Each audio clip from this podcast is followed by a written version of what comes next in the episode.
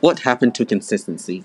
That's actually a great question. One thing I can think of off the top of my head is that some people may feel that consistency is a form of commitment.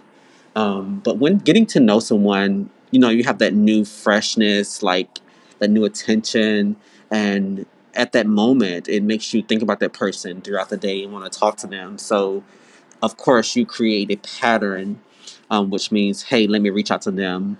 And at that point, it could be considered as consistency.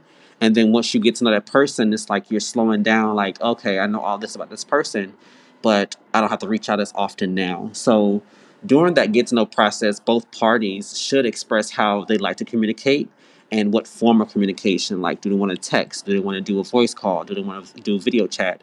Um, that's some of the ways that I can think of why consistency is not as consistent as it used to be. Um, but of course, consistency is created by choice.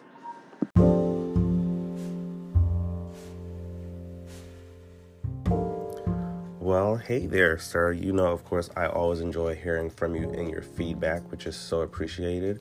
Um, and I definitely agree with you. You know, um, the only thing that to me I feel like in a particular time frame there should be no slowing down once you may feel like you already know enough about a person.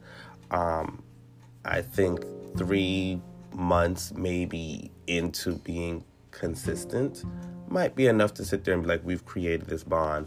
We don't have to talk every single day. And I feel like that's more so like um, if it's just a platonic relationship, just a friendship. But if you're pursuing this person um, on a I want to date you level, um, the consistency needs to be the same um, as what it was in the beginning when you sat there and you was chasing this person to get their attention.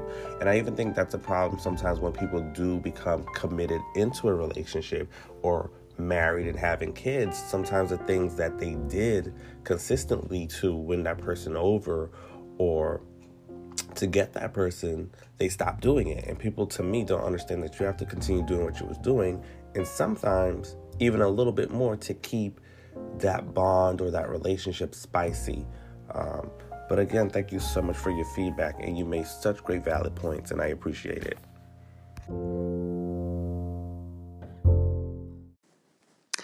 Hi, I feel like most people struggle with consistency because there's a difference between being transparent and being vulnerable. Most people that you may know are, are transparent. You know, they're willing to talk about different things that they may have experienced or someone else have experienced.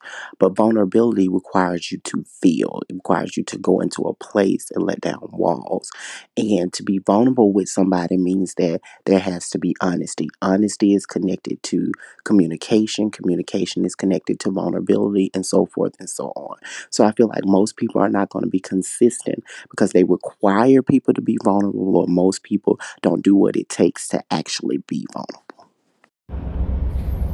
Consistency is key to any relationship, really, whether it's between two friends, family members, or significant other. Um,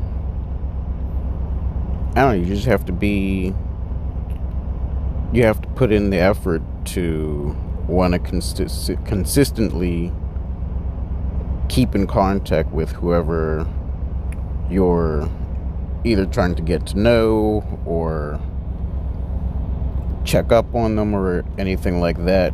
Um, it takes both parties to keep up that effort. And when one person kind of eases off on that effort, then the other person, you, they kind of feel like, okay, well, is this person into me or do they really value this friendship or like what